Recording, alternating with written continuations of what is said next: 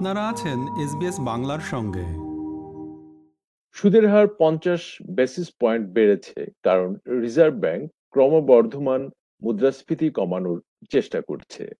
তবে সুদের হার বৃদ্ধি সরকারকে বিপদে ফেলেছে। ক্ষতির মুখে পড়া পরিবারগুলোকে তারা আশ্বাস দেওয়ার চেষ্টা করছে।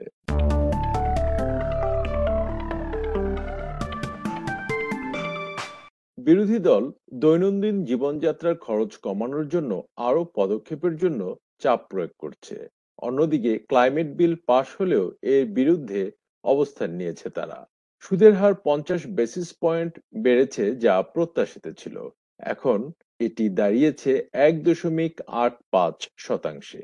ট্রেজারার জিম চালমার্স এই খারাপ খবরের প্রতিক্রিয়া জানিয়ে বলেন যে, অর্থনীতিতে আমরা কঠিন সময়ের মধ্যে আছি।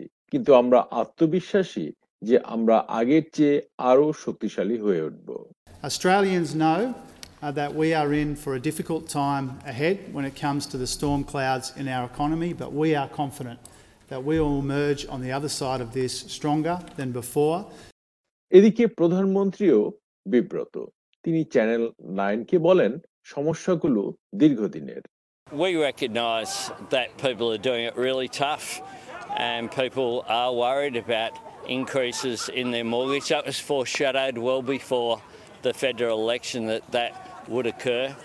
সরকার এখন অক্টোবরের বাজেট নিয়ে কাজ করছে যেখানে চাইল্ড কেয়ার জ্বালানিতে বিনিয়োগ এবং প্রশিক্ষণ কর্মসূচিতে বিনিয়োগ এবং জীবনযাত্রার খরচ কমাতে নীতিগুলো পর্যালোচনা করা হবে যাতে পরিবার এবং ব্যবসার জন্য দীর্ঘমেয়াদী সহায়তা দেওয়া যায় তবে বিরোধী দলীয় নেতা পিটার ডাটন অবিলম্বে ব্যবস্থা নেওয়ার আহ্বান জানিয়ে বলেন আমরা জানি এই সরকারের শুরু থেকেই কোনো পরিকল্পনা নেই Whilst the government's uh, enjoying a honeymoon and living high on the hog at the moment, many Australian families and small businesses are doing it really tough.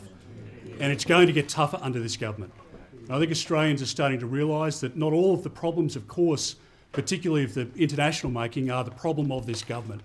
But we do know from the opening months of this government already that they don't have a plan.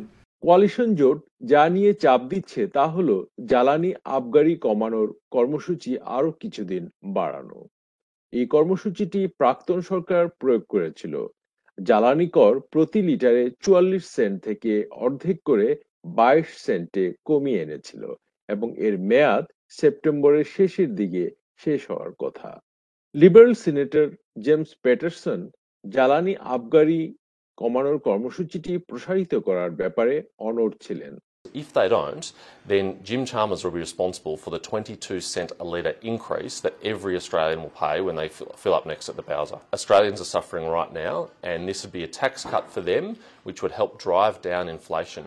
তবে বিরোধী দলের সবাই এ ব্যাপারে সম্পূর্ণ প্রতিশ্রুতিবদ্ধ নয় treasury মুখপাত্র Angus Taylor এতে তেমন উৎসাহ দেখাননি Would you support the excise cut being extended beyond September as part of that plan?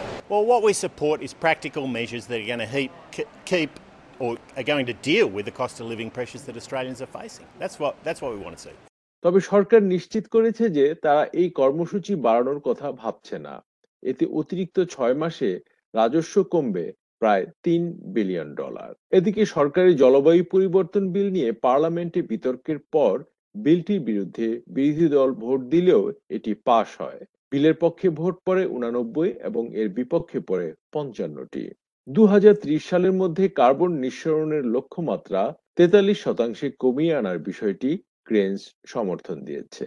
তবে moderate liberal backbencher Andrew Bragg বলেছেন যে তার দলকে একটি বিকল্প নীতি তৈরি করতে হবে এবং যেটি হবে গত নির্বাচনের চেয়ে বেশি উচ্চাভিলাষী I think it's very important that we are listening to what the people have said and that we are heading in the right direction, not the wrong direction.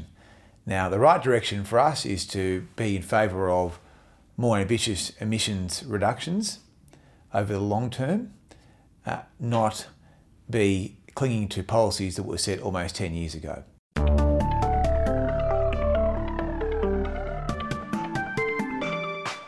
সুদহার বৃদ্ধি ও ক্লাইমেট বিল নিয়ে প্রতিবেদনটি শুনলেন। এসবিএস নিউজের জন্য এটি তৈরি করেছেন কৃষান ধানজি এবং বাংলায় উপস্থাপন করলাম আমি, শাহান আলম। আপনারা আছেন এসবিএস বাংলার সঙ্গে। আরও স্টোরির জন্য দেখুন SBS dot com dot Bangla.